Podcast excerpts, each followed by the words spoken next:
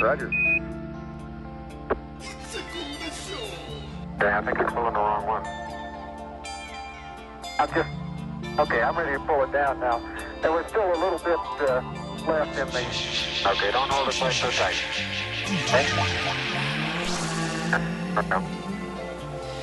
Said what? Said what? Okay, I think you're pulling the wrong one. I'm just, okay, I'm ready to pull it down now. There was still a little bit uh, left in the. Hi, welcome to the podcast. This is how it's going to start.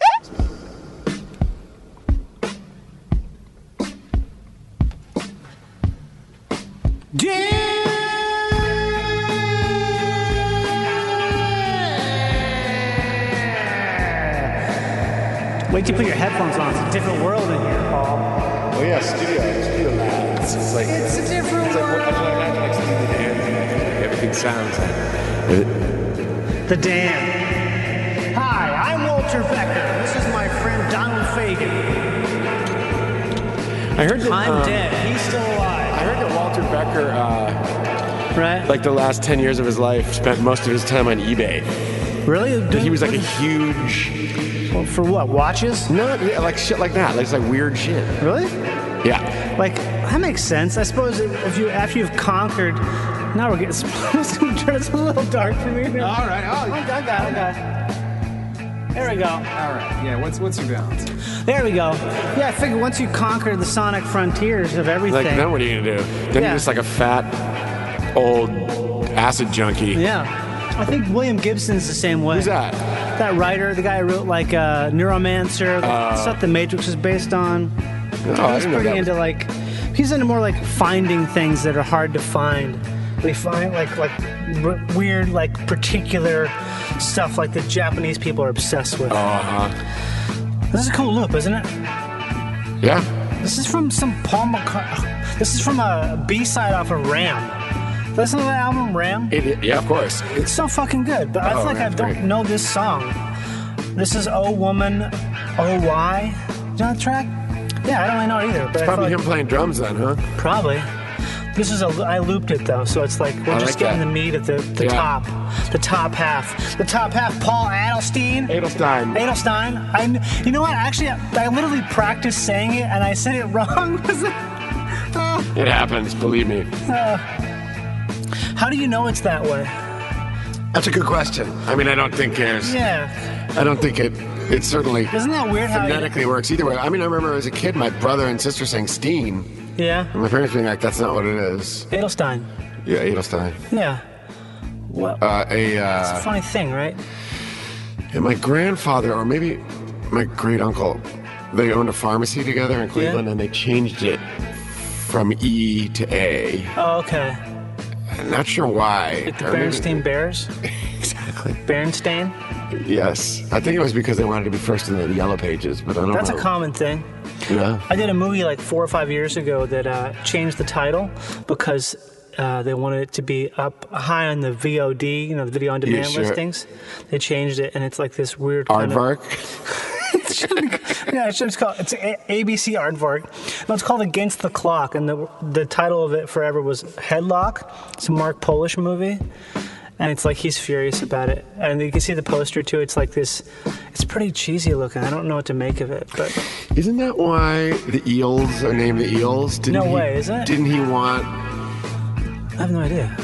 It was an alphabetical. He wanted it to come before Some other band that he hated. E, I think, because wasn't doesn't he go by E? Didn't he go by E? Who is it? Who is the Eels What's his exactly? fucking name? They're such a great band, man. I always forget about how good they are. That one record kills me. Shoe Nanny, No, the one about the mental institution. Uh, should we play an Eels track right now? Let's do it. yeah, do it. Uh, play, Stop playing this goddamn. play something from. Um, play hospital food from. Uh,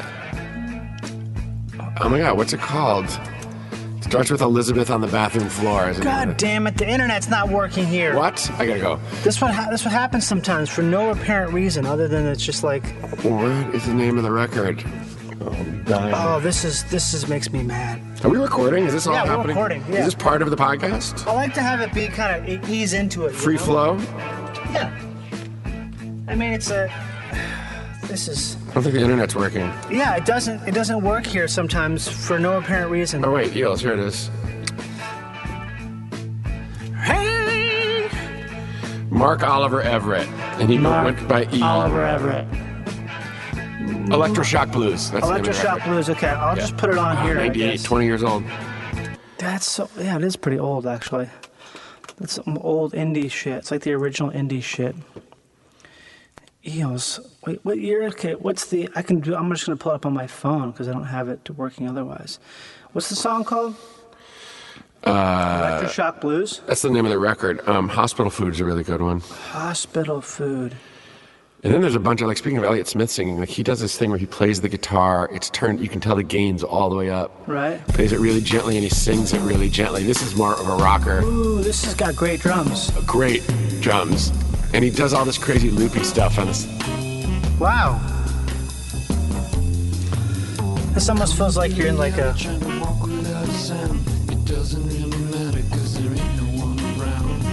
I feel like I'm like hanging with uh, John Lurie or something. Right. or like uh, what are they? Morphine. Yeah. Morphine. Did I, You're eating hospital food.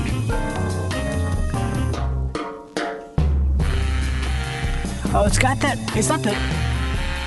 It's like if I hear baritone sax now in this format, I just assume it's morphine. Right. It's weird how that. Didn't that guy die on stage? One of those guys, like the bass player from Morphine or something? That's the main guy, right? Whoever that is. He died, right? Yeah. Uh, like a heart attack. I think he died probably because his band was named Morphine. I think he's basically telling you, hey, like, you're hey, kinda like- I've got a problem. Help, please, please. Things are not good. Right. I'm making all these records, telling you I have a record called Cure for Pain. Uh, Help, please. Opioid crisis. I invented the opioid crisis. This is fucking great. This does sound like that. It's weird how like this era of music, it's got like that weird kind of I don't know how to describe it. It's like that MTV feel where it's like back when um you were punk if you ate like fucking Doritos and coffee for breakfast. You know what I mean? And now it's like the opposite. now, now you have to be kind of Now like, Oh, it's like that's a vegan. Republican thing to Right, do. right, it's right, like right. they have like they have mass they have mass marketed food. Right. It's like this rep- Republican as shit. Back then it's like, yeah, I just live off fucking. I have a bag of Doritos that I got from the dumpster, and I have some Dunkin' Donuts coffee, and I hang out at 7-Eleven. I'm as punk as they come. Yeah, that's not like, I don't think it's like that anymore. No, It's more like self care. self I care. remember in the when we uh, when I was in one of the bands and we started touring. My friend's band got signed to Deep Elm Records, which Deep was Elm. a indie. I think it was out of one of the Carolinas. For some reason, we were on this band. He was writing kind of smart pop songs, Right. like literate pop songs. Everybody else was ten years younger, and they were. It was all emo.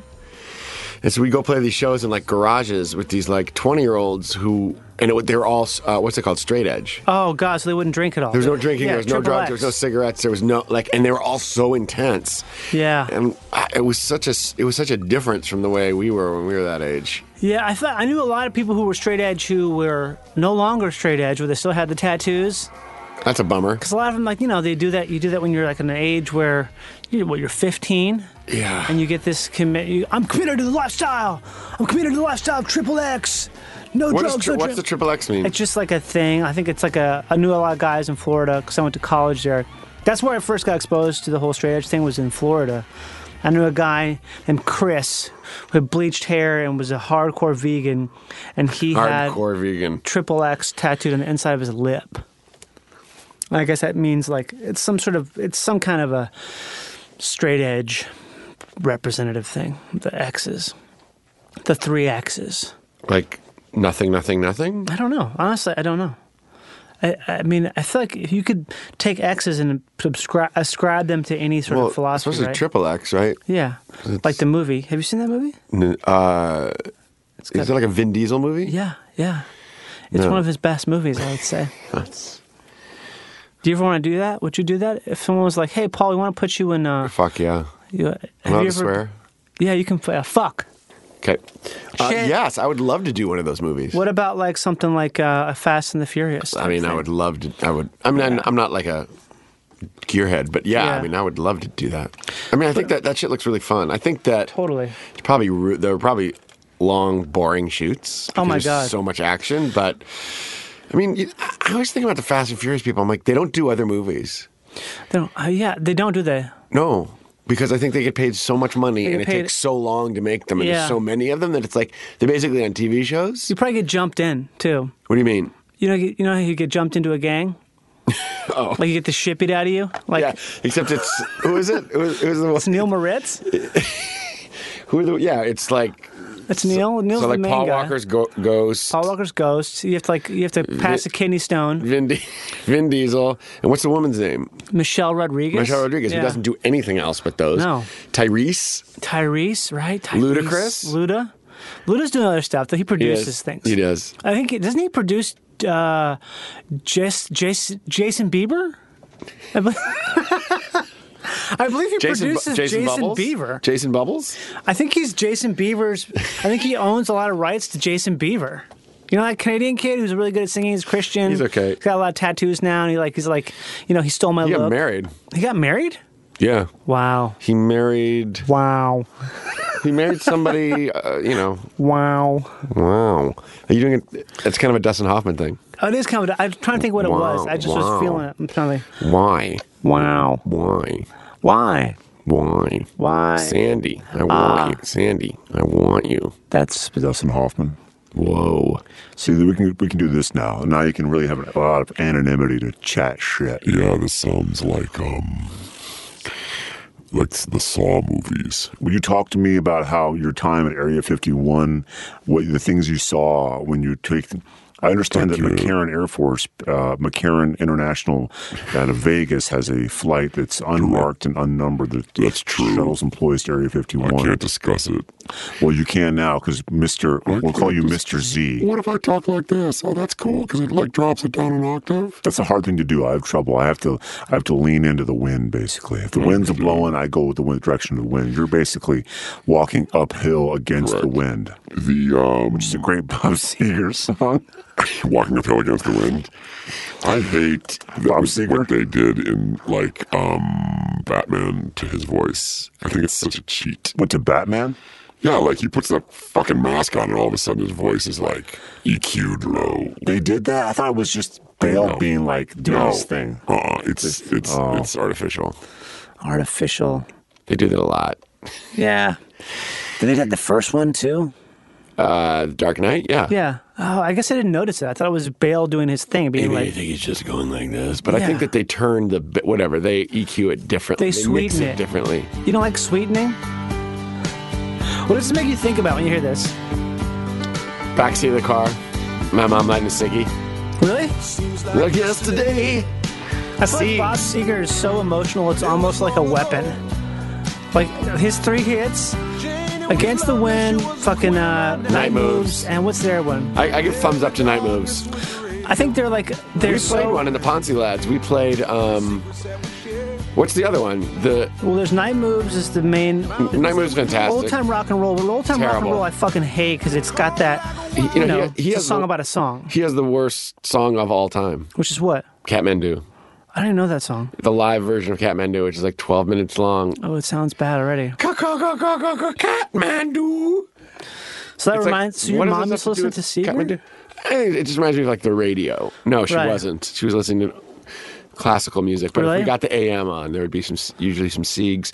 I remember. Do you remember Bob Costas's late night talk show in the late '80s? Mm, I don't think I watched that. No. Oh, It was called Later with Bob Costas, and Right. it was it was like after Letterman. Um, and he would Oh, I think interview I saw people. "Come On," but I was like, and "No with, thanks." And with really cool people, right. he would do like two nights. Like he had Richard Lewis on for two nights, Oh. So right? go go deep. Go deep. Yeah. He had Seeger on for three nights. Wow. It Didn't warrant it. It Didn't did hold up. Seeger say? Not a lot. Do you remember the movie American Pop? Uh, s- The- vaguely, yeah. Was the it the animated, animated. movie? Yes. Yes. And there's a, the Seeger thing in that. The, he plays in, like Night Moves is like the hit from it. Like, it's like what the guy just comes up with in the studio off I just the, remember the guy who was like the sort of hippie guy who goes through like he goes to the middle America and he meets some girl in the cornfield. It's, it's that's the guy. It's night moves. Yeah. oh, that's see, the night I moves watched story. this when I was pretty young, and that was yeah, like we saw it in New York when I was in sixth grade, and it, I'll never forget. Ah. That's why I kind of have a thing for night moves. because of that night movie. moves. Terrible name. Woke last doing? night to the sound of thunder. Did you get into music before you started acting? Oh yeah, way before. So how did you get into music? It was just always there. I mean, I I um, Was your you had a musical family? musical fan family. I What's had that? because Okay. I, yeah, I mean, my sister and mother both played the piano, but stopped. But I was always playing the piano. But um, When you say they play the piano, they just like lessons casual. or No, they like just, cl- like classical. okay, but like casual at home. He had a Yeah. piano at the house. Yes, exactly. So they just were like they were bedroom musicians basically. Yeah, and but like because I had an older brother and sister, Oh. seven years older and four years older respectively, um, you get exposed to. I was born in 1969, so Yeah.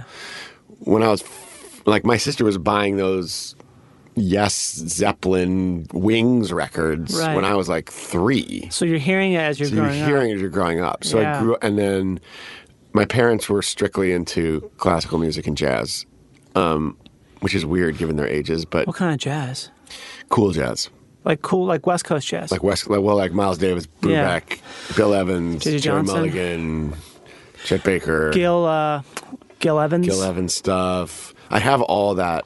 What's your I favorite have of that genre? I have all their records, which is Yeah. great because I have um, Miles and Bill Evans. Miles yeah, Davis and Bill I used to Evans. be really into Bill Evans, man. Yeah, that was my dad's big thing, and so it's it's uh, that's emotional stuff for me. How my heart sings is kind of my one of my all time favorite records. I used to like Bill Evans a lot because I felt like he's the only jazz musician who I used to listen to. And I was like, oh, I kind of look like that guy. Right. You know what I mean? Like I Yeah. could pass as Bill Evans. You could pass as Bill Evans. You'd be great in the Bill Evans biopic Yeah, I just have to learn to smoke constantly. and do heroin. Yeah, I think I could probably they could probably fudge the heroin. This is an album I used to listen to all the fucking time was Portrait in Jazz. Yep. That one was the. Do you know the whole story about Bill Evans is how um, Bill Evans was the closest to Ahmad Jamal that Miles Davis could get. Evidently, Ahmad Jamal was who Miles Davis really wanted to be his session musician And, and, ki- and, an kind, and arranger, kind of blue. but he, Ahmad refused to work with him because he didn't want to work outside of a trio format. Hmm. And I guess the Bill was the best that he could get, and even then, Bill didn't like working with him. I guess I don't think I don't think Miles. mu- I think Miles must have been tough. But you know, Bill Yeah. wrote the liner notes for Kind of Blue, which is interesting. he did. Yeah. Okay. I feel like I've read so many different ones. I don't know. Maybe I, In the original liner notes, I think. what do you um, say? He's like, this guy's this, this guy's talked- on my back. He talked about He's giving me shit about my because hair. they were doing all that mode stuff. You know, Yeah. they were playing in different modes. What do they call it? They call it like um, block, not block chords. Is it block chords? Sort of. Is that sort of the idea? I mean, the idea is mixolydian, and this, this you're Yeah. starting the scale on a different note, Yeah. and and, and So I don't. he talked I'm not about classically basically trained. me neither, but he's he's basically said whatever you make music on Mm-hmm. makes you a musician.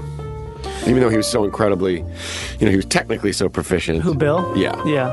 What do you mean? Whatever you make music on makes like you. anything like if you i don't remember the exact quote but Right. it was whatever you express through sound Yeah. is music that makes sense, and so i think he's he, he was talking specifically about improvisation right? Because that's what got me really into him was when I learned about the whole spontaneous improvisation thing they were doing Yeah. on those records. yeah it's just killed me because I was like, oh, this is so cool because there's sort of there's no line. They're There's sort no- of just moving around, but it's not, it doesn't sound like Ornette Coleman. It doesn't sound like this fucking Right. aggressive, crazy shit.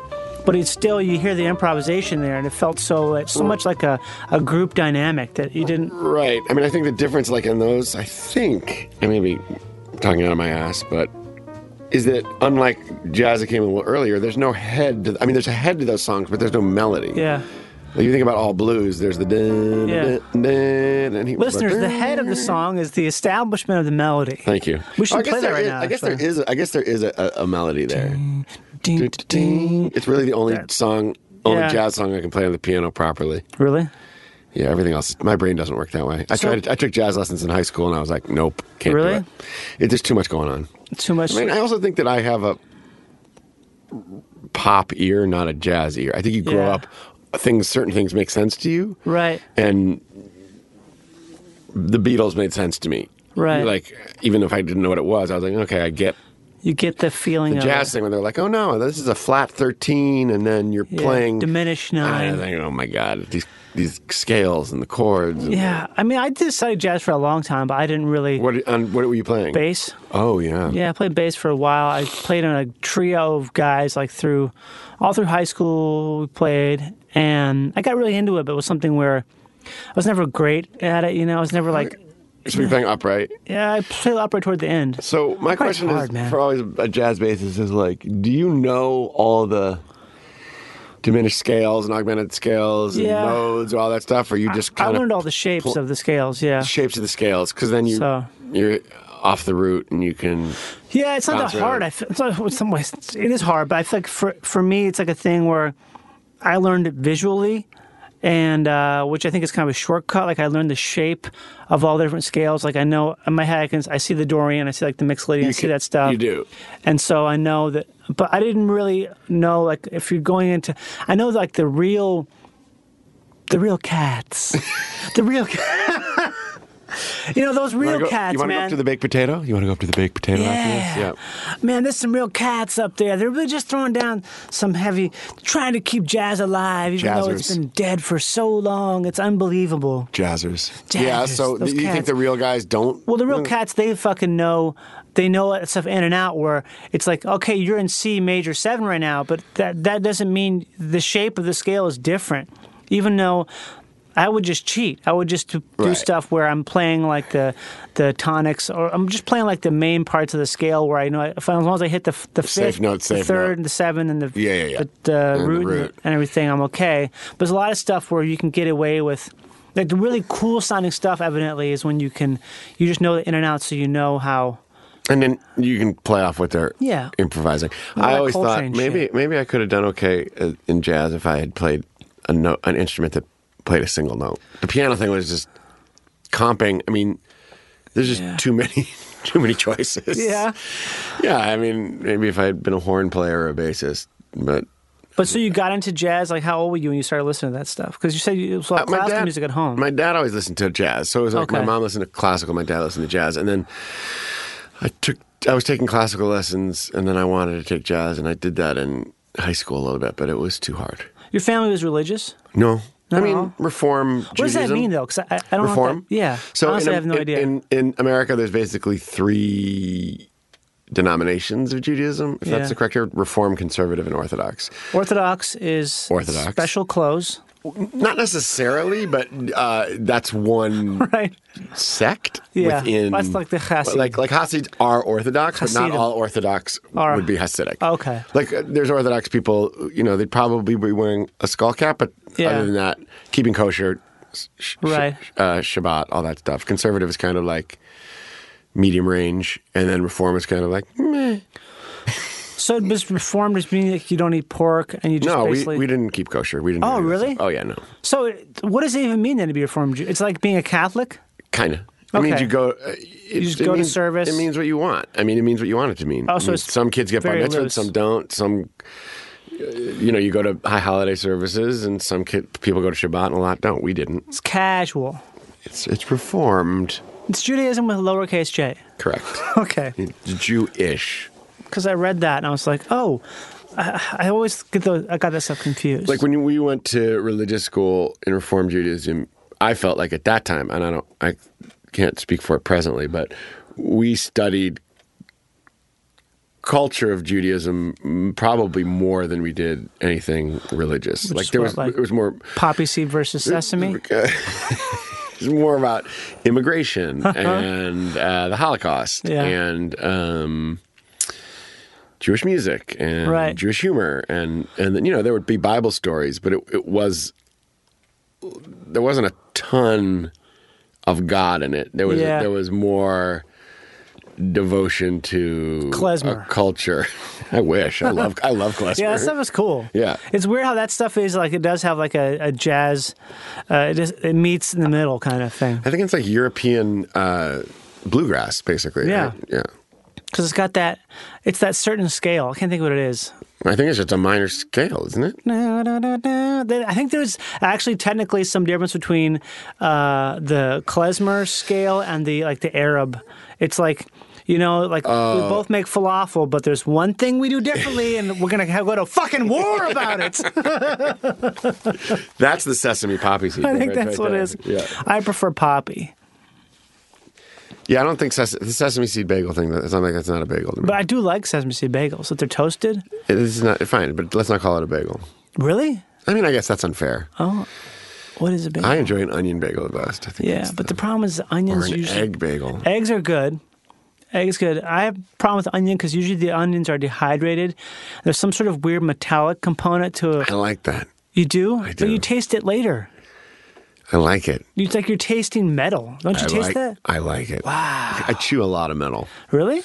Got a lot of fillings, a lot of dental work. Nope, I just put metal in my mouth. Okay, good. It reminds me of my childhood in bagels. In Chicago, In Chicago. did you grow up in downtown Chicago? I grew up. Uh, I was born in the city, and then we moved to the suburbs, and then we moved back to the city. So Really? um, I kind of got all of it. Was it like a? Was it um? What do you call it? Uh, tumultuous. No, Cool. It was chill. it was pretty chill. You mean all the moving? Yeah. There wasn't that much moving. It's- Oh. It sounds like it when you say it all in one sentence, but no. Did you ever listen to Ahmad Jamal? Yes. I feel like I want to play one of some of the, his shit because that makes me. I always think of Chicago when I think about Monty. Why Hall. is he a Chicago guy? Um, I think he kind of is, but uh, he did. A, he played a lot live at the pr- at the uh, the Nighthawk because there's that label. What's that Chicago label um, that did a lot of blues and jazz releases? It's a big label. They, I think they're not around anymore. It's not Chess. Maybe it's Chess. Not Blue Note. That wasn't Chicago. That would have been No. New York, right? It's, uh, maybe it's Chess. Chess was Chess was mostly blues. That was like the Muddy Waters. What's the stuff. label called? He had he had some stuff on this label. I want to say it's like something like from this album uh, at the Pershing, but the Pershing's not in Chicago, is it? This is uh, here we go. Chess. What's Brennan's? What are you saying, Brennan? It's Chicago. Chess is Chicago. Chess is Chicago, but I thought it was more Well, there's blues. a but different label that put out stuff too, right? What's the other label? Chess is where Amal was on? Satisfaction was recorded. Delmark. Oh, Delmark. Delmark, That's sure. the one. Delmark's fucking outstanding. But that's a pretty small label. Wow, this is the most boring thing I've ever talked about. Most what? i most boring. I'm talking about fucking this record label that's uh, defunct. That put out like maybe you know 20 records. Ah, Jay McShann. my friend uh, and roommate uh, and musical partner for a while worked at a place called the JRM in Chicago, the Jazz Record Mart. Oh, I've been there many times. I've bought a bunch of Delmark records there and shit, man. And you know, Jerem's gone, right? I think it's gone. Yeah. Yeah, that place was the shit. That place was insane. I mean, he Outstanding. worked there, so Yeah. like he was responsible for cataloging that stuff. That guy was crazy, Yeah, but that was an. I mean, I, I just kind of took it for granted because I grew up there. Right. That that's what record store. That's what a jazz record store would be like. You couldn't find a place like that. No, there's there's no place like that. I feel like No. that's pretty rare. I think Chicago too. As far as I'm, as far as my experience, Chicago is the be- one of the best places in America to buy records. Like there's something about like the intersection of price and availability. Cause there's always like heads, but they're all like kind of like, oh, I don't, ha- I just like, I like to collect. It's like, dude, you have five thousand records. Like, yeah, well, I just, I just like a lot of that stuff. It's like, it's like the, sort of that modesty that meets, um, like the the the work ethic, Midwest work ethic, put into collecting, meaning sort of the modesty as well. What did what? What were you doing in Chicago? I just visit there a lot. I- Uh-huh. I tried to move there when I was younger because I really wanted to join Second City to Uh-huh. s- study comedy, but I couldn't get a job in Chicago, so I ended up moving to LA. Because you know Minnesota's not very far. Right. Yeah, I just like Chicago. Where in Minnesota did you grow up? Rochester, Sure. it's you know, it's- Sure. it's, a little, little shit town. Is there a school in Rochester? like a university? Yeah. No, I think there might not even be a four year there. Okay. So we, have, we just have the Mayo Clinic. Oh, That's yeah, all the we Mayo got. Clinic. That must be what it is. Yeah. Well, have you been? Thankfully, no. Yeah. Maybe you'll go someday. Well, so when did you I stop? hope not. Well, it's cool if you want to get some good treatment in a real boring place. Well, I just don't want to get sick. Well, here's the thing. Maybe if you can, uh, s- uh, Do they do teeth whitening? Because like maybe I, I should get whitened. I think I need to get whitened. Have you never done whitening? I have. You have. I did it. How long ago did you do it? A For the couple fir- of, few years. When's the first time you did it? Ooh. I've only done it twice, Did your agent were like, Paul? dude. dude. The yellow thing is out. Yeah. Uh, I just remember them saying like you can't eat anything green or brown for four days, and I was like, that's easy. And then it was like not easy. Who's them? The people who did it? the Mayo Clinic people? The agency? The Mayo Clinic people that did Oh. my CIA teeth. has a teeth whitening level. Hi, come to the UTA. No, I've heard UTA does better teeth whitening actually. But Gersh is Gersh is good for teeth whitening. Gersh is great for teeth whitening because they Yeah. just do it by hand. Yeah. They just they just have a bottle of white Bob out. Gersh is down there on his hands and knees. with, with, with one thing of white out. Yo! Oh! Welcome to Industry Specific Podcast featuring Paul Adelstein. Stein. Stein. I'm going to break a fucking chair in my mouth. Paul Adelstein. Are you with Gersh? I was. That's Yeah. my first agency. Oh, you're lucky. Why? Because I'm there now and I like it. I think it doesn't, the more and more I realize it doesn't matter, does it? I mean, I, it, it it it's like at first do no harm. It's like a doctor.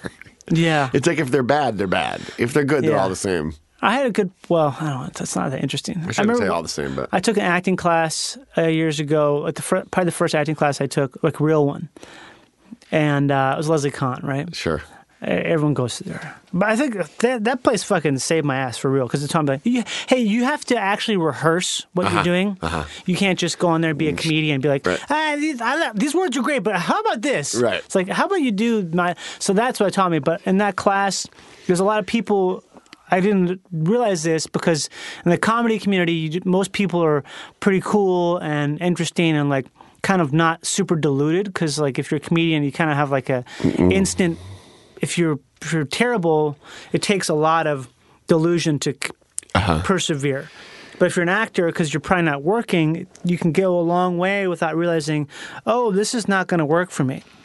So there's a lot of people in those classes that you know, like the whole stereotype, that LA stereotype of someone trying to make it. Yeah. Like I was like, oh, that doesn't really exist. And I was like, oh, Oh, this yeah. is where it is. Oh, yeah. It's in acting classes. And there was a guy in the class, very sweet guy. I don't remember his name, so I wouldn't say it if I did. But he was a foreigner. I think he was like from Turkey or someplace like that. James Franco.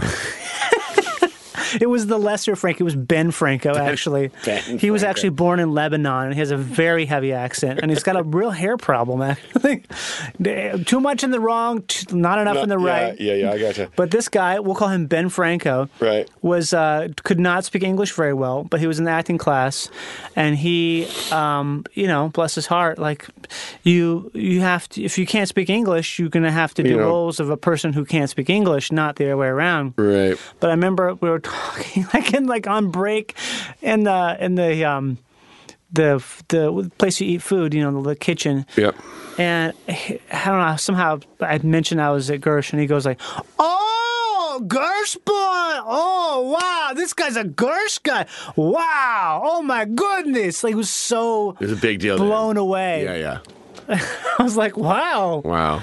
I So you're fuck- saying in comedy because you go out there, you get on stage, and people either laugh or they don't laugh. yeah. that you you- you have a, a win loss record that's very clear. Whereas in auditioning, Yeah. that's your only the only acting you're doing is in audition rooms. It's a binary. You get the job, you don't get the job, and the feedback is what the feedback is. And a lot of times you can be like, "Well, screw this. Th- these guys. They sh- They, Totally. should have cast me. They didn't get it." Or Because I mean, how many I'll times do- have you gone out for something and didn't get it? And it's not because you're Yeah, not I- good, it's just because you're not You're the not right. person Yeah, for yeah, it. yeah, right, right. But Or- with comedy, it's like a thing where Well, people- you have to be pretty deluded to to stay. There are people who are just they manage to stay keep to keep at it, and they're not funny. Or there's also people who aren't that funny who do really well because they just work so fucking hard. sure. Which well, is I think great. that would also be harder in comedy because again, it's a zero sum game. People either laugh or don't. It's also literally a zero sum game because you're probably not getting paid ever. Correct. like you make almost no money. No money. It's so funny how little, how this, how small amount of money you make as a comedian. How do the um I'm also interested when comedians are I'm going on the road. Yeah. Do they have agents? Do you just I think is there it like depends. a circuit? Do you just kind of hook up with another There are circuits. Uh, there are like agency. It's kind of like everywhere and in between. A lot of people just do all this shit on their own, and a lot of people do have like someone booking them. But like I feel like. Anytime I've ever had someone book me, it's always helped if I help myself a lot first because I don't know. It's just like a it's like a weird like coefficient there. Uh huh. Yeah. Uh, I have to play some Bill Evans real fast. I'm going to play this Ahmad's Blues real quick because I have to go to the bathroom really Okay. bad 'cause I drink three cups of coffee. Great. We'll be right back. We're taking a quick break on Live to Tape with Paul, my guest. And we'll be You're just not going to say my last name now, are you? I'm not. And we're back here on WBEZ Chicago with Oh my, my guest, God. one of the original cats, one of the real trombone bros from the lower upper east west side, Mr. Paul Adelstein, here in the studio. How does it feel to be here in WBEZ with Jason Franco? Hey, Jason. Feels really great to be here, man. Thank you. Now you worked with uh, that legendary producer, uh, uh, Air, Air, Jan, Jan, Jan's Walker Flynn. Oh well, I was talking more about Ahmed Ertegun. Oh, yeah. I thought you were talking about Jan's. Jones, oh Jones, Lankman? Jens Lankman. Jens Lankman. That's a guy, right? Jens Lankman is an indie guy, right? Yeah, see, this is all. This is what happens now. I'm starting to hit that that place in my life where everything just sort of blends together. I have all the components, but the puzzle has been scrambled, and the time it takes to reassemble it is like just not worth it. So I just like, you know, why remember when I don't have to? This is one of my favorite songs of all time, right here. We hear the What is song it? "Poinciana" by Pussiana? Po- Poen C. It's P O I N C I A N A. Poenciana. I, I, there's no way I would say it, but it's the Mod Jamal Trio. This is a bad. What year is this? This is probably like 58. This is an updated version of it. It's probably a re-record from the good shit. This is a Chess Records recording. So there's no drummer, there's a guitarist, a bassist, and him? It's coming. Then it's not a trio. Oh, see, this is the wrong one. Here, let's listen to this one. This is the good one. Here it is. Yeah, this was like killer. This reminds me of being in the hospital. Why does it remind you of being in the Because I hospital? was listening to this a lot as when I was in recovery. For what? Uh, when I had my colon removed for, you know, Your col- colitis. You had your whole colon removed? Yeah, years ago. It's like 15 years ago. I guess. Jesus. Yeah. Did you hear this song? before?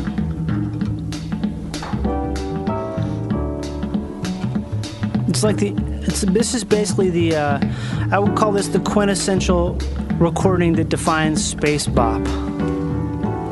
Really? This is space bop? this Why? is space bop. Because it is. I mean, Ahmad Jamal invented space bop. It's like his term for what he does. But it, it's so cool, Jazzy. Exactly.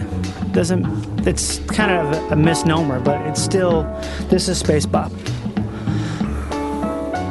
But it's de- very cool. But it's you know what, it's cool, but it doesn't have the same like swing as Right. cool cool. Also, it's trio, so it's so loose. Right, there's also no horn. Yeah. I feel like that cool sound is that muted trumpet Yeah. or that Stan Getz saxophone, that Totally. super mellow, like. Is he still alive in Machimal? I think he is. Um, if, I can't remember if he just died or if he's still alive. I think he's One of the two. Yeah, there's a couple of those guys who just meant it. yeah, it's one of the two. Sonny Rollins is still alive. No, he's not, is he? Yeah. God, he's so old. I saw him man. in college, which was 100 years ago, it's still. He was alive then, too. Yes, Ahmad Jamal is alive, man. Born in 1930. Really? Yeah. 89. Wow. I don't get how you how you do that. Stay alive? I guess it's like there's probably like a window for a jazz musician where if you make it past a certain point, you're gonna Right. make it You're for not a gonna long die. time. Yeah.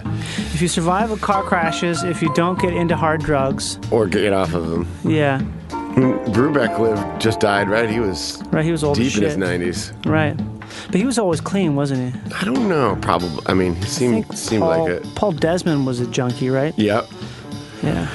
Bill Evans. That was a Coltrane. hardcore junkie. But Coltrane kicked it.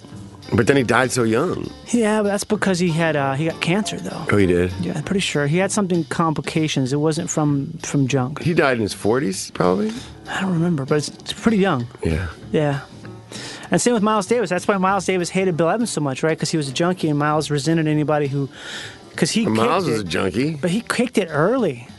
I don't know. Is that right? Yeah, for real. That's like You this know he thing. died is- of AIDS. no, he didn't. Did he? Yeah, he did. I didn't know that. Yeah. How did you know? did you read the autobiography he wrote? I never did. I feel like I need this to read that motherfucker some- and that motherfucker. yeah, it's like motherfucker, Oh. one of those. this motherfucker, motherfucker. yeah, I'm pretty sure he died of AIDS. I mean, it was. Yeah. I'm, maybe he didn't want people to know that. Well, now they know. Or I'm No. or I'm wrong, and I'm gonna get a lot Yeah. of hate mail Yeah. Uh, send your hate mail or to just uh, your dumb mail. uh, Not hate mail, Michael that's Stevens it. at NBCUniversal.com. They'll take. to Asim Batra, care of. I feel bad. Yes, Asim. She would probably write a good response, actually. I think she would. I think it would Asim be is. cutting. I was. I'm scared of Asim in that Sure. sense. Like, I feel like she's a. What do you call it? What's it called when so you don't Hard ass, hard ass, but it's like a hard ass, like a un, uh, undercover hard ass. like a har- like doesn't present as a hard ass, Yeah. but it's a hard ass. Yes. Yeah, exactly. Mm-hmm. So when did you start acting after you got on all that music stuff? 'Cause obviously you you Um, played I always- all through high school and stuff like that, right? Yeah, and I acted in high school. I mean, you know, did. school stuff, not professionally or anything like that. And then um, I started in between uh, sophomore and junior year of college. Right. I was home for the summer, and I got involved in this theater company, like kind of volunteering. It was Really? a Commedia dell'arte company.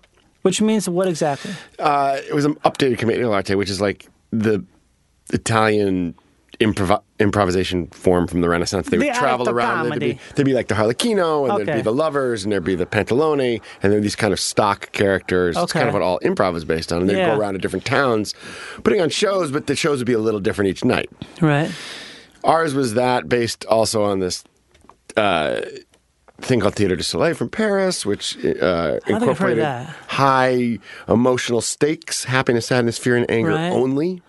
And we would use whiteface, a live band, So I plays like a squared off, mime, kind of. but like you Sort could of? talk, Okay. but you made direct eye contact with the audience. Wow. And then there was a like whoever's speaking, everyone's looking at, and then when they turn their head to look at the other people, the drum goes I've literally never heard of that because I knew about comedy, com- uh, comedy. uh, Commedia dell'arte, and then Just from uh, improv LA stuff. Actors, so LA Actors Gang started it. That's Tim, the Tim uh, Robbins started Tim Robbins. it, and then he started that. he started that company, and he kind of brought Commedia here, Oh, and then um, John Cusack, who's a Chicago guy, was in some of those shows, and he started a company in Chicago called New Crime Mm-hmm. that brought Commedia there, and that's what I got involved So in. you started working there and you started getting into it. Like, I was more like, oh, I like this. I was a like lot. sweeping the floors and da da da da. And I, I mean, the first night I saw that, I it was one, it was one of those moments where I thought, oh, I want to do this. Yeah. I mean, I always had really liked acting, Right. But as a twenty year old with kind of a little too much energy, to see something that was so incredibly funny, physical, Yeah. I mean, just, you know, pounds and pounds of sweat, crazy costumes. You can make anything up because it's all, you know, you can put a rocket ship up your face and blow your Yeah. brains out and then take the brains to the moon and dig it into the. Because you have a live band and anything is possible because it's comedy. It's like being in a sincere cartoon. Wow. So it's improv based, and what, uh, but also incredibly physically disciplined because there's all these very set rules in the style. So then you would ta- they would take a play, read the play, and then take the characters from the play and just improvise with them for months. And write it all down, and then do a production of the play and incorporate all these different things you've come up with. Is there like a famous version of this that's like Not been really. doc- I mean, because it never really It, it can't break outside the live. It can't really be filmed, I don't think. I mean, actors and Actors Gang has, which is the LA yeah.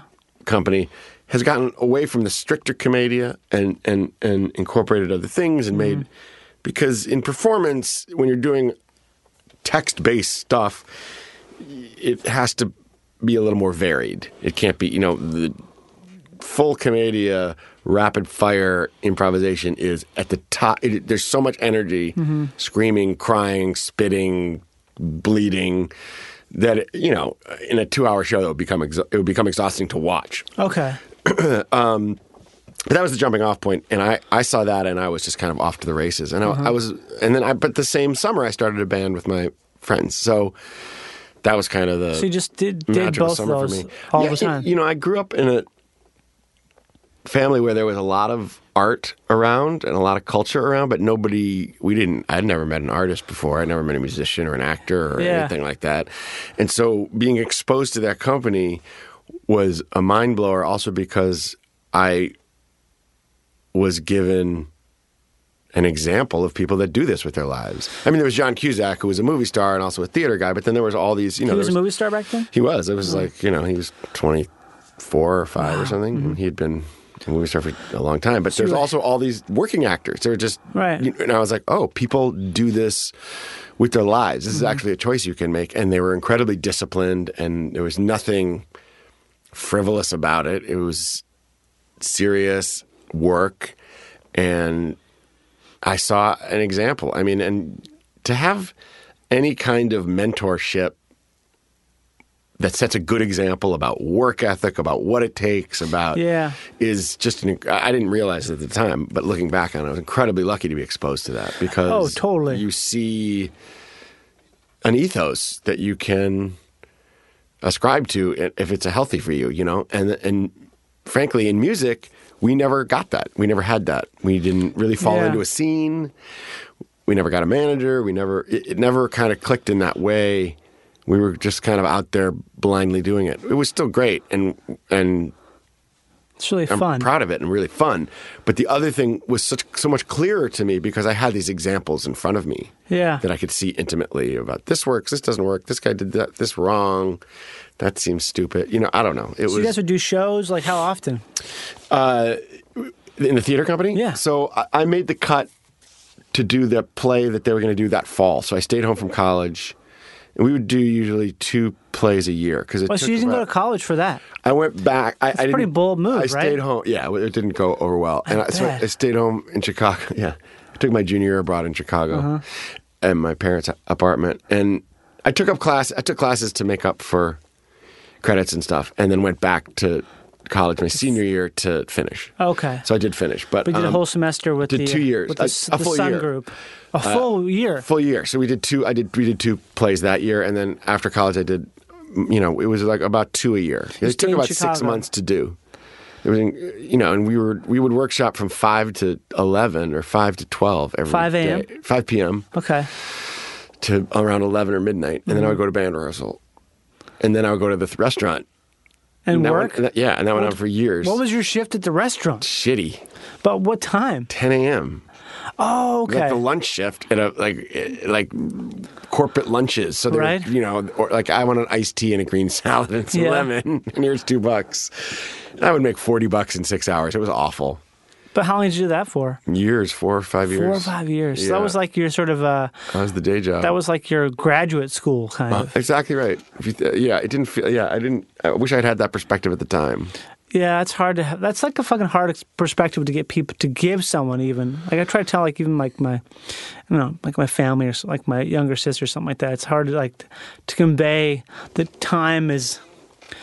Yeah, to look at time that way as opposed to it being like a Well, like yeah, what's the conclusion? Like I was always Right. asked, you know, being asked what by my family, what's the plan?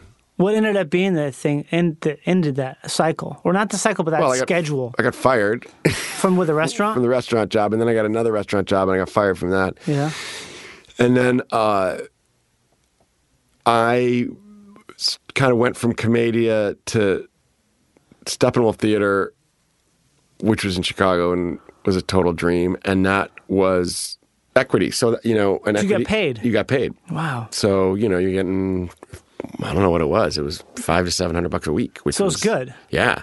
It was great. And, you know, a commercial here, a commercial there. Right. Took a couple of little like uh, tour business gigs. A friend of mine started this company. So you go to the airport and hold up a sign like dental, you know, like Liberty Dental, come with come with me. The bus is over here. You see, get, what does that mean? 14 bucks an hour. You see people at the airport like in their jackets holding up signs for like corporate events. Oh, I guess so. You get them all on the bus and you get them into the hotel and you get them to the restaurant and you make sure they get to the conference and you get like 12, 15 bucks an hour. It Did you was- perform a bit with them? nope. There's no like a little bit of glad handing kind of like, No. oh right, a wonderful No. dress. I did have to wear a Great Santa, I day. did have to wear a Santa suit once. It was a low point. really, really low point. But uh, then, you know, I mean, doing the equity shows, like that was that was a living for sure. Yeah, that's cool. Uh, and that was, you know, late 20s. What is that like though? Because it's like a thing where, you know, there's always that weird. It's not like a schism, but there's like a a th- between people who do theater. And then people who were like famous on TV or film, there's got to be, I've got like there's got to be some sort of resentment from the theater community because it's like they're obviously working very hard and doing great work, but a lot of times there's just not there's not nearly the amount of recognition you get from doing something that's maybe a lot simpler that and um, maybe let maybe probably less work. But You know I what I don't- mean? I don't- yes, I think that, I just that because I don't I never was in like a theater community or Uh, well, I was, but not like not to that extent, like not nearly that extent, where it's like well, it was never my job. Uh huh. Uh-huh. I just wonder what uh, what the what they think about that. I think that that's probably true. I think it's a little bit of a false comparison. I Really? think that there's, you know, you've had jobs on film and TV that are incredibly challenging, and, Right. And there's easier theater gigs. I mean, th- there's a big money difference, obviously, Yeah. and there's a love of the game thing too. I mean, I loved doing theater, but I wanted to do theater to learn how to act on film. Okay, because that was that's what you wanted to do. I just was. That's Yeah. what I. I mean, I loved going to the theater in Chicago. I lo- but I loved movies, and and I knew that the great actors, you know, Malkovich and and Laurie Metcalf and Oh, Metcalf. Joan- all these Chicagoans, they had all Yeah. been theater actors, and they went still did still did theater, still still did film, and I Right. thought that was. I, that's what I saw, and that's what I, I wanted to do. So I didn't have a, I didn't have a snobbery about theater. I mean, I Right. think some people do. I think that's kind of put on. I mean, I, I, I it turns me off that kind of bullshit. I mean, I think that's very. pr- It's one of those things where maybe it's not the most people, but it's something where the people who are that way seem to represent. They say, "Oh, that's what you're all like," but it's not the case. I feel like if you Yeah. watch the Tonys, there's a kind of like if you watch the Tonys, there's a kind of undertone of this is more important than Yeah. what you do. That's just like such a chip. It's like get that. Yeah. Just, we love. Why is it not all one community? Why would it have to be these two different things? Um. I mean, I went to the opening of uh, Tracy Letts' play last night. Um, Linda, know. Linda Vista at the Taper, and it was full of because it's a Steppenwolf produ- production. There was tons of theater people there from Chicago, and most of them work in film and TV too, yeah, and they're great because you have to work. because you got to work and and. But I mean, I know t- lots of there is a you can be a working actor in Chicago and have a nice life. Yeah, for sure. I think you can. Um, it's yeah, I think you can. There are great opportunities there, and it's an incredible theater community and one of the best theater communities in the world, I would imagine. And there's a life to be had there. Oh, totally. I mean, I feel and like what's all nice people, I about it think, is that I don't love think a theater. lot of the people are doing it. Like that's this, that's the satisfaction is doing it there. You Mm-hmm. know, is being in that community and doing that great work. because it's almost like it's you don't you're not looking outside of that. This is this that is the ep, your epicenter. It's not like a, a Correct. stepping stone. That's right, you're- and that's one of the nice things about Chicago is it, Mm-hmm. it doesn't have that feeling of of like, oh, if only I can get to I'm LA. doing this so I can do this. I mean, Yeah. I, and I, I guess when I said I was I was doing that to a certain degree, I mean I wanted to do all of it, yeah. um, and I got to start working on film in Chicago, which was a great combination of things. But With what? What was the third? First there was a thing? couple of TV shows that shot there, and I ended up getting recurring roles on They were dramas, right? both of them. Yeah. Is that weird to you? Because you did all that comedy work, and then you're doing Well, this, Like these hard dramas, But the, huh? the Commedia was comedy, but it was also very heavy, serious sincerity. So Okay. it had both things, and then Yeah. the Steppenwolf stuff was all drama. Um, and I don't know. I never really, I don't know, differentiated the two. I mean, I know that what we do. You, So I've never worked on a drama. you haven't. You'd be great I think on a I've drama. never done it. I've You've always never wanted even done to. a guest star on a drama. No, Ever? I think I've done. I did a guest star once on some short-lived hour-long like procedural, but it was also the guest star was. It couldn't have been weirder and more like. It's basically playing like a fucking alien guy. Ah. So it was like, uh, there's nothing, you know. You mean like was, an alien nerd guy? I believe in aliens, or a guy that's an actual alien. I can't remember. It was like a guy who was an alien who no one could see, but the main guy it was called Perception. It was with what's the guy from Will and Grace? The main guy. Eric McCormick. Yeah, Eric McCormick. It was it was a short-lived show he was on that was called Perception. It And on was he A- very perceptive? Was I that don't the? even, was that honestly, the- I don't even remember. It was something I got offered. I don't know why I got offered it, but I did it, and I had my hair like fully spiked up in this wall that was red. I was wearing a red suit, and I sort of just had like a few scenes with him, and I would appear to him and talk to him and tell him stuff that he only. I really don't know, man. It's one of those things where it's like the the further I get away from it, the more I have trouble explaining it or even figuring out how did that I've even lost. The, happen. I've lost the plot. I can't even imagine what you're talking I about. don't know what it was. It was something with I didn't know what those, I was doing. I love shows like I love those names of those shows. Like, I Perception. was always like mental, the mentalist. the mentalist. You know what the mentalist is about? The guy's smart. That's the thing. Yeah. He's the mentalist. oh, he's a fucking mentalist. This one. He doesn't have a power or anything. He's just super observant. His shoes are untied. It Exact- could be he's a it's- dirty I mean, person. I bet that's- his bathroom is foul. That's right. Well, I think we're looking for someone with a foul bathroom who's a dirty person who likes to eat children's cereal breakfast for every day. The mentalist. The mentalist. But you've done all those. you you're like a drama dude. Um, I like it all. You've done a ton of that, though. Yeah, but that was just That's just interesting to me because it's like. because it's it's not really a choice. but I it's mean, a, just such a different work environment, isn't it? yes and no. I mean, it, Oh. it, it, it- Oh. I mean, I've never done a sitcom, so I, I, ca- I can't. Well, you have now. Well, I mean, a sitcom, a three, like a Three multicam camera. in front of an audience. I've You've never, done, a multicam? No. Not even guested? No, I, guessed it for the first time in multicam just the other day. How was it? It was really fun, What and I was was it? nervous. What- It's some Disney Channel show, like a kid show, but it was still like a legit multi-cam Yeah. setup. Everything. Was it fun to be in front of an audience like It that? was fun as hell. It was like, oh like my being in a- god, this is what I wanted. I'd rather be doing that. It's like being in a play. I mean, you, Yeah. you get to laugh, right? It's great. It's like doing stand-up and acting in the same. It's like, Yeah. it's like pff, a perfect blend of the two. Jason Bateman said the difference between um, acting and performing. Yeah. That it's a little performery. It's like you know, you- Right. it has to be. It's for the audience. Like you're, you like you're turned out. Yeah, you're- you're always- It's like doing a little play. Yeah, you're, there's a stage picture. There's You're a stage picture, You have exactly. like a, you're aware of what you're addressing, and you do a lot of stuff where it's like, I'm talking to this person, am I right? But I'm But it saying really like, outs. look, I don't listen to anybody but Jason. Right. And you turn to, Yeah, Jason. or maybe you just quarter turn to Jason.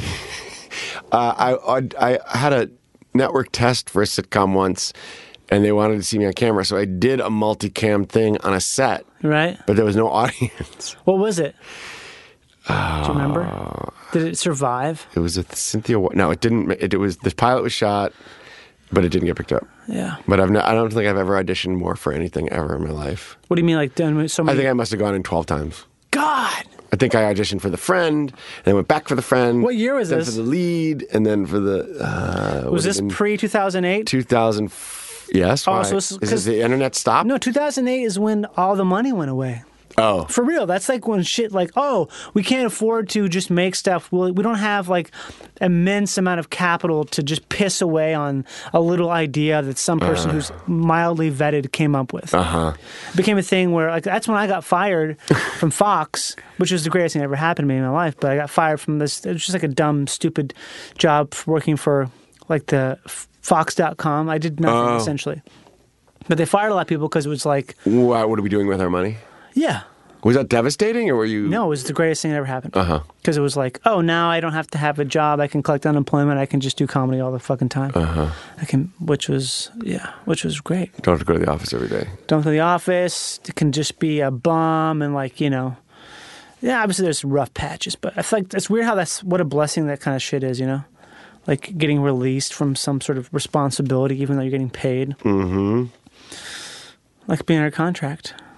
I want to go back to the Chicago thing. I don't feel like I described it properly. Describe what you experienced there. No, that, like the the, the theater co- community there is so rich and contained. Like it is. What's nice about Chicago is it is obviously on par with New York in terms of theater quality, but it is still feels like a small community, and Yeah. it's incredible. I think there's incredible value to that. There's a reason all those people came from there. I feel like all my all the people I when I first met in stand up who I liked the most came from Chicago. Is that right?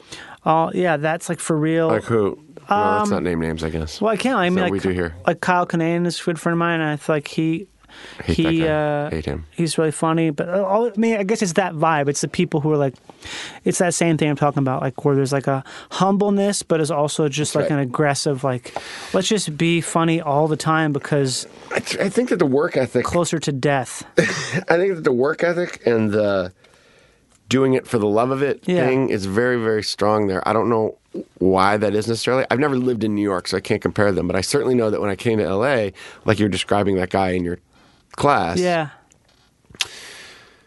you know, I was told, well, There's an obsession there's with so many status. more people right there's so many more people there's more opportunity but there's so many more people that want it it's out of proportion you know if you went to an audition in chicago for theater or for film or whatever it was if there's 10 people in the room Yeah. six to eight of them are legit Right. in la it's two You think out so? of- I do. I mean, that was my experience. Yeah. You'd look around and you'd be like, kind of like, you'd be like, well, that guy's not an. I mean, he came to LA, but Right. that guy's just the best looking guy from his high school. That doesn't Right. make him an actor. I'm not, not necessarily meaning he's not trained or hasn't worked at it, but that in Chicago, you really got the sense of everybody had kind of made their bones or was Yeah. making their bones. Who's there? My friend. We have to fix these lights, see, because we can see them and they can see us. It should be like we can't see anybody out there because it's so dark. Boy, that'd and be we're- creepy. No, it's great. See, Brennan's gonna fix it right now, so it becomes more like this. Can we, we need to. We need to. That light's gotta be. I've gotta close that door. We gotta Wait, pump you wa- this off. Wait, I don't understand why. Why? So it creates this effect, like we're like sort of in this this this place that we're isolated. We don't have to have to consider the. uh Yeah. See, now it's now we got a good effect. I can see just enough, but I can see like Noah. If Noah gets up and walks around, I'm gonna see him. But it's like, yeah, man. Yeah, man. But that's what I'm trying to say, man. You know what I'm saying, dog? Paul's on his. Ladies and gentlemen, Paul- ladies and ladies and gentlemen, Paul. Paul is currently using his iPhone to type a text message. You text, you text me? No, I'm not. Text, did you text me? I'm texting a friend of mine who just asked me Oh, okay. about a plot point. For what? For, in, his- in his- for, in something he's writing. for I Feel Bad? No, no. How did you get into writing as well? Uh, 'Cause you've created some shows and you've, writ- you've written. I uh, Is it born out of frustration or something else? no. It was it was um, a guy from that same theater company from New Crime. New Crime, which was John Cusack from Right. Steppenwolf. Uh, no, not so. Well, separate. So it's you know it's all the same to me, dumbass. All right. a guy named Steve Pink. Do you know right? his name? Was he a triple threat or a double threat? He's a double threat. he does not dance or sing. He we wrote a pilot together. He Uh-huh. he had been a he'd become a pretty successful writer, and we. I had an idea for a pilot. And he said, "Let's do that together." I said, "Really?" And so we wrote that together, and we sold it, and n- nothing ever happened with it, which is sad. You But sold the pilot, but it didn't get it didn't didn't get made. didn't get made. Yeah. It was such a good idea too, and it was. What fun. was it? Mm-hmm. It was a um, an FBI show. Uh, well, I, I shouldn't say that. It was a cult show. It was about a cult. Imagine if Steve Jobs had become A cult leader. a cult leader, or like Elon Musk had become a cult leader. Yeah. kind of like a doomsday cult. Yeah. about an undercover FBI agent inside the doomsday cult. You don't know. You know the big reveal in the pilot. So this is that- an that- hour- it's a that the person- drama. yeah, yeah, and that the FBI thinks maybe the person who's gone undercover has been turned. Kind of had a. ho- It was kind of before Homeland. It kind of had a Yeah, Homeland okay. idea. Like this person may have actually In too now- deep. In too deep. then Donnie somebody- Brasco. and then somebody else has to go in and get him out. and get and see and see and evaluate. evaluate. So anyway, didn't go, and then I uh, got cast on a show called Girlfriend's Guide to Divorce that Marty Noxon created, who I had worked with on Private Practice, and she knew I had written this pilot. And after we shot the pilot of Girlfriend's Guide to Divorce, we were talking one day, and she said, "Would you wanna?" Come into the writers' room and write on this show, and I'm Yeah. like, "Oh my gosh, yes! What a great thing!" And I'd never been in a writers' room before, which was total, totally revelatory to me about writing because I always Right. thought writing was sitting alone in a room, which it is at a certain point. But Right. breaking story as a group and sitting around a table with all these interesting, smart people who had Mm. different perspectives and it becoming a dialectic was an amazing thing. And so Marty brought me into that. I wrote on that show for two years while I was acting on it, and then the guy who directed the pilot of that show, Adam Brooks, who was a feature guy, uh, had an idea for a pilot, and we kind of became fast friends. I, you know, he's one of those guys who's a little bit older and very accomplished, and I just followed him around set, being like, "What about this? What do you think of this movie? What about that thing in Goodfellas? Hey, what when you shot this? What did you do? You know." I was that guy, and he was Right. very patient with it. And then he wanted to write this pilot, and he had never written for TV before, and he thought we would be a good pairing. And we wrote the Imposters, and it became a show on TV. So, yeah, it was on Bravo. yeah. How was can strange. People, people can watch it, right? Yeah, How the should they first watch season's it? on uh, Netflix, and the second season will be on Netflix. And um, hasn't aired yet. Yeah, The second season hasn't aired yet. not on Netflix. It aired on Bravo, Oh, but yeah, it'll be on okay, yeah. Netflix in April. Is it? Uh, Are we Nice. getting played out? no, I just did that. Oh, that's I like it. But it does sound kind of like we're playing out. Do you want to? Do you want to be played out? I'm my life is played out. Do you want, oh, is it really? No, I just like that expression. I think you're just getting started. Oh, played off. It's not played out. played right? off. Yeah, I always get played off. My wife plays me off every night. Whoa. Oh! Buzzing. Yeah, Do you have crazy radio sound effects in there? Like, uh, I probably could. I could pull some up. Let's see here. I'll try to get some. I, I guess the answer, short answer is no. I don't. They're in here, but that's okay. I don't like so is them. all the information ever collected by humans. You know. Yeah, man. That's interesting. I was just, I always ask that because it's like, I don't know. I feel like writing. If you're like an actor or a comedian, writing is something where there always, there always to me, there always feels like there's like a, like a division kind of because a lot of writers are like, I'm a writer, and you're not. And if you're an Yeah. actor, it's like, oh, you're an actor, you're not a writer, kind of thing. Uh-huh. This seems to be like, oh, well, that's a very dumb, old, defensive I agree. thing. But I definitely have felt that uh, on set. I felt that before, and I don't like feeling that. And It's No. like a thing where, I guess you know, uh, for me, I just get um, I get tired of uh, just doing one thing because I feel like it's not, you know, it's like having just an appetizer. Yes. It's a great appetizer, but it's like I'm still hungry. I, I, I, I'm- agree. And I, I always, I always, you know, I was told so many times by so many people in my family uh, that the music acting thing was, was a dead end. that I had to do one or the other, that doing both was uh, a waste. Yeah. Or that it was going to, that I would, you know, end up not getting to do either. because And you're it was gonna wrong. piddle away the energy on. Correct. Yeah. And then I had to kind of commit. And it was, But you did commit essentially. I No way. committed because People asked things you to. to, exactly Yeah, it's because like, I oh, had opportunity. I went yeah. where the opportunity was. Right, If- totally. If you two had come to us and been like, "We want to open for you," I would have gone to Europe and Right. toured. You know, like I, I went where not the path of least resistance, but I went. I followed the opportunity. I never stopped playing music. I never. Yeah. Um, and then with the writing thing, I, I find it uh, similar. I mean, there is it was always something I was interested in doing, and I. What's really fun about film and TV is that if you're interested and you're around enough, you can learn all these other things. I mean, you It's like are on paid- set long enough, and if you're curious about not everybody is, they don't have to be, but if you're curious about how a movie gets made, and you have your shit down, you just pay can, attention. You can pay attention. yeah, And there's a lot of hours there by like, what's that guy do? right. What's she doing? What's that? You know, how's this work? What's this button do? yeah. and I'm trying to be the first gaffer actor. yeah, exactly. Ga- I was a lead gaffer on Gaffer? this movie, and I also I also acted in it.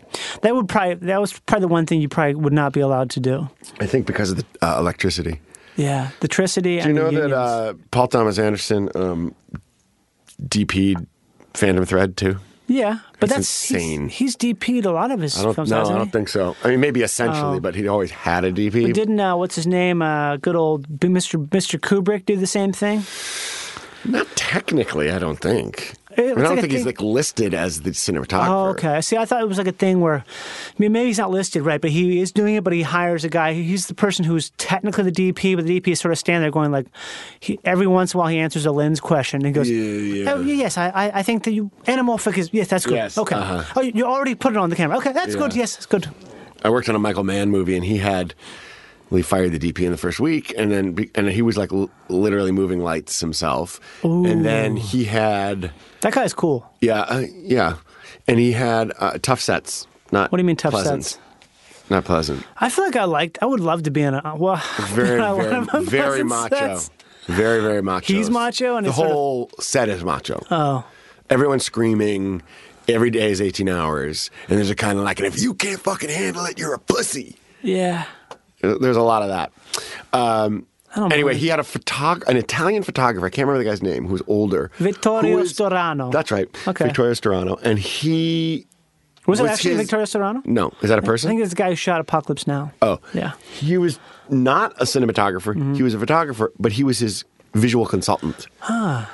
So they would kind of compose frames together. Okay, the framing here is a there is a too much uh, white over here. That's a For really this, that's a uh, really offensive. Um, uh, That's a no. really offensive characterization of Italian uh, American Italians. Puglia, Puglia para, para cosante, se se. Ooh. uh, largo, uh, la pantalones, se se. Paul, eh, no, Paolo. non c'è. Paolo. Paolo, eh, uh, mi, mi scusi, uh, Paolo, eh, no in the frame, ok? Good, much gooder, ok. eh, scusi, uh, Much Mr. Paolo, better. uh, Asiago cheese, You're no. gonna be in big trouble. From who? Whom? The Ita- Come and get me. Italians. Come and get me, you Italians. slobs. I got nothing, Paul. I, I'm, I'm, I'm Italian, basically, so. It's all right. If I say if I say I'm Italian, I'm Italian. Uh, You identify as Italian. Sometimes, yeah. Okay. What do you Mm-hmm. you identify as Jewish, right? Yeah, an Italian and That's Irish. easy, man. I, I have I have um jealousy for that. I wish Why? I could because it's nice if you can identify it as a culture because you have like a thing. Mm, But I don't like. I don't. I don't think about it that way.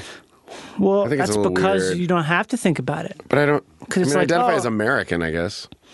Yeah, I identify as American too. but Do you have an American flag on your truck? Sure. Well, yeah, on my truck, yeah, Okay, I have one too. and on my and on my um, boots? lower back, I have one on the sole of my boots. and my lower back, you do. Mm-hmm. You have an LBT. lower back tattoo. Yes. Yeah. Well, you you know what I'm saying, though. I just want to be Jewish. If I can't be Jewish, I want to be Italian. If I can't be Italian, I want to be French. If I can't be French, I want to be. What is African. your uh, ethnicity? I think it's probably like a bunch of Scandinavian? English Bu- and bunch of whiteys. just English and Irish and What's wrong with French. that? Nothing's wrong with it. It's just sort of amorphous and kind of non-specific, Hmm. so it doesn't give you like But I mean, we're I'm a total mutt. right. But you're Jewish, though. But is it a, you know there's all there's That a- matters, there's an doesn't it? ethnicity, religious, cultural question. That's true. It's the it is the question, not the final question. it's the question. It's not the final solution. Hi, it's not the final solution to the question. well, isn't doesn't Primo Levi talk about that? The the the the, uh, the Jewish question isn't that like a thing? Well, that was the German. That was a German thing. The That was a German how Do we, thing. what, do- what do we do about the Jewish question? right. But isn't that also a thing in Judaism too about like what it means to be Jewish? Maybe, but I don't think it would ever be presented as the Jewish question because I think that has a pretty bad connotation. I don't remember it that well. Okay. yeah. Is there something we should play to sort of uh, end this to wrap it up? A song you want to hear? We should play something that's like not in the jazz. Ugh. That's not in the jazz. I don't know. Yeah, I want to let's break out of that. Not in the jazz egg. Yeah, the jag egg, ja- the jazz egg. Hi, welcome to the jazz egg. I'll be your server. Hi, welcome to Jazz Breakfast. My name is Martin. I cannot hear very well. Wait, one of those places in Chicago actually did have a jazz brunch. There was like a course they jazz did. brunch. They at, had like, to. Hancock Hancock Building, maybe like 30th floor. The- That sounds like something you would go to if you're like an overweight Correct. businessman Correct. who's like, I work in sales. I've been, like, what's the Chicago, do the Chicago accent? I can't do that. I can never do the Chicago. it's flat, yeah, it's fuck. It's uh, yeah, don't like yeah. um uh, Like, uh, Dennis Farina Dan Farina. or like the Blues Brothers. The Blues We're on a Brothers. mission from God. We're trying to get downtown to Bleecker, There you go. but there's uh, the river's green today because These- the fucking Irish out there. These dems and those. these stems those Irish, Polish, Catholic, Italian, Italian, Italian, Puerto Rican. Puerto Ricans are here. here. I can't do it. Here. Puerto Ricans are here. It's like the one accent I can't do because it always ends up trending to New Jersey or going to Yeah. Minnesota Oh yeah. or Wisconsin. Wisconsin's a different one too. Wisconsin's, sim- but they're similar in the in Yeah. that flat that Wisconsin things. oh, it's disgusting. It's tough. Have you ever met an attractive person who is uh, has that accent? Yes. And met them, seen them, and then approached them and heard them speak and be like, "Oh." It's almost like seeing a ghost. I It's feel like. so like, high. Oh no! It's so up here, everything is. Oh, way so I do a high. bikini contest in Oh. Sheboygan. My dad works for uh, Mille Lacs Butter Company, so we get a lot of discounts. It's pretty great. discounts. yeah, we go Oh, in there. yeah. We get a lot of discounts on pretty much anything we want there.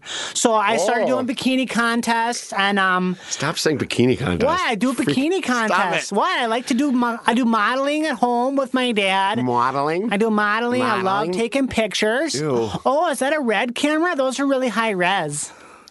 I got a black magic for my birthday, and so I do pictures. I do put on YouTube. I do things where I, I change clothes. I get a lot of swimwear sent to me from different companies. I'm not imagining an attractive person. Exactly. But imagine a person who's like the perfect body who talked like that.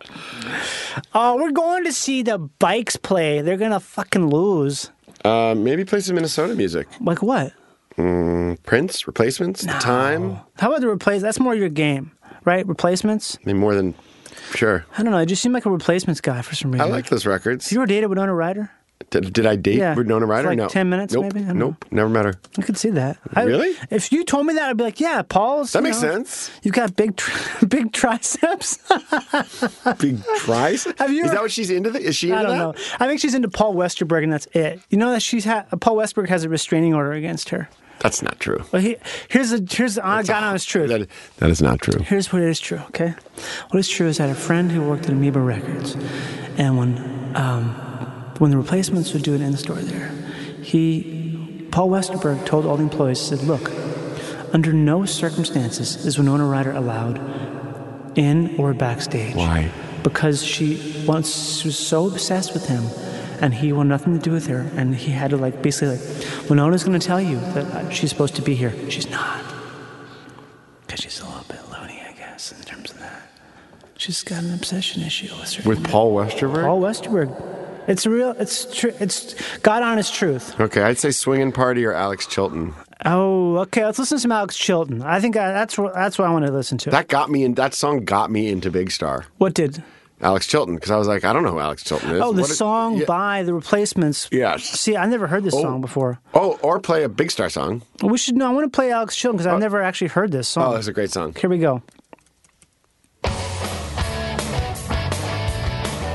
This is classic, classic Double P. This is on their first album or second album? Is Sec. It's on Please. Yeah. Please meet me. this it? 87. I think it's our third record, right? I don't know. Yeah. Let it be Tim, and then this. I think. This does also sound kind of like, uh, what's that band? Um, you know, The Beatles. Husker Du. Yeah. Same. Same. Similar, Same. Smithereens. Husker Du. probably same studio. Oh yeah. Husker Du is also or Husker Du is also Minneapolis. Alex Chilton. Do you love is- I'm in love.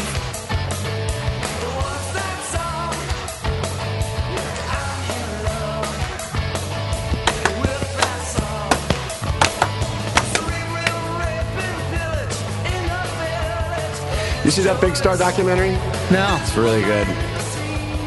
I like uh, this stuff a lot, but I'm not like, a huge fan, so I feel like it I'm might be not a huge lost fan on me. What? Big Star? Just the documentary, you know? Oh yeah. It's just a it's a It's less about the music and more about kind of like what happened to them, which is kind of fascinating. Because he was a bad drug addict, right? He became that, but they were supposed to be the they were going to be huge. Everybody thought they were going to be What happened? it just didn't happen. It just didn't take. Weird. They were not a big star. Correct. There's a, a band called the Hot Dogs. Okay. that I like a lot that are really hard to find for some fucking reason. But they have, they got produced by a big star. They're from Nashville as well. Memphis. Memphis, right, okay.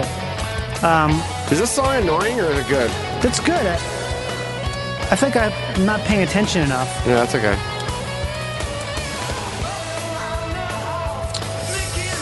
The hot dogs are so hard to find because they, because their shit's like, you know, they're called the hot dogs. Right. But they have a band, they have a couple songs that are really outstanding.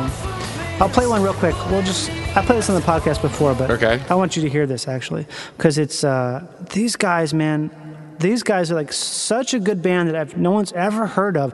I got their record randomly at some record store. I got it at Jaime's Records in Minneapolis. I bought it. They're playing it on the PA. I was like, what is this? And I bought it. And it's like every song is this good. What era is it? Sa- It's like, I don't know, it's uh, 73. And this was produced by whoever, it's, it's affiliated with Big Star. Sounds like Big Star.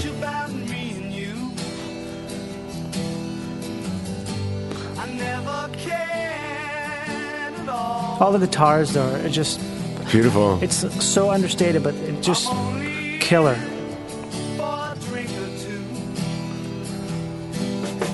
Ooh. So big star.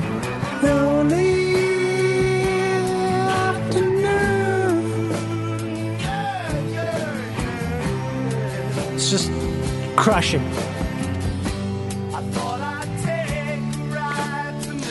The recording's so open too.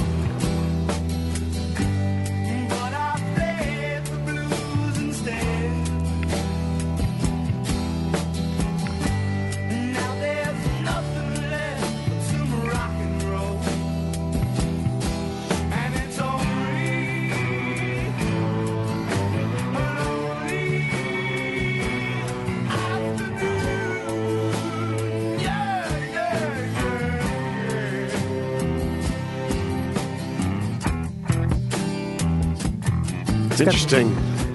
It almost sounds like it's slowed down, right? And now here's what gets really cool. This is like the best bridge.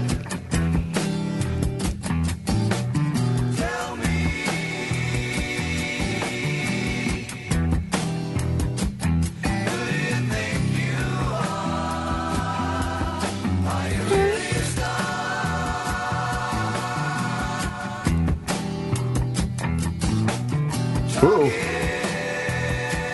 Whole record is this good, man, for real. Whole record.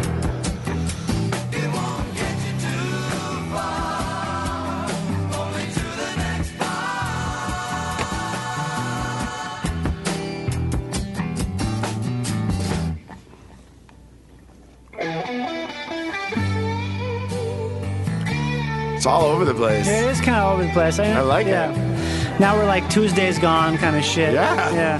Hot dog. The hot dogs. The record's called "Just Say What You Mean" or "Say What You Mean." But like it's all, it's all just great. It's all the same.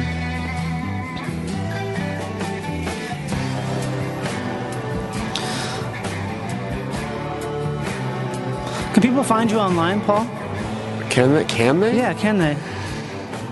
Like on a given day? And do you want people to reach out online? Like oh, sure. fans? Yeah. I'm on Twitter and Instagram. I believe you're on a show called I Feel Bad. It's on NBC. You can Yep. watch on the NBC app. You can watch it on Hulu. Hulu. But I believe NBC is negotiating a deal with Universal to start their own streaming platform, so that might come to an end. you don't know about that? Yes. Okay. Did they ask you about that? They're like, Paul, what do you think about this? no. Did they ask you about it? No, of No. I course not. don't think I, I don't think we get to weigh in on that No, one. they don't give a shit about. They No. don't even know I work on the show. I tell them I'm a grip. This is Comcast. but Yeah. Comcast is not asking us our No. for our Yeah. input. Uh, yeah, I'm on Twitter at Adelstein Paul, and I'm at Instagram at Paul Adelstein. Yes. Thanks for being here. Thanks for having This me. was fun. It's long overdue. You ever had somebody twice? Because I want to come back. Yeah, I've had people twice all the time. It's actually be better the second time because it's like you got, you know, We're like all- more comfortable with one Yeah, it's another. like we kissed. Everything's good. It's like Yeah. that part in that Woody Allen movie, Annie Hall. You know, where they kiss. Let's just you know, Let's just get it out of the can way. we just kiss right now, real, real quick. We'll record a quick two-hour podcast, and then we'll and then we'll be we'll be okay with each other.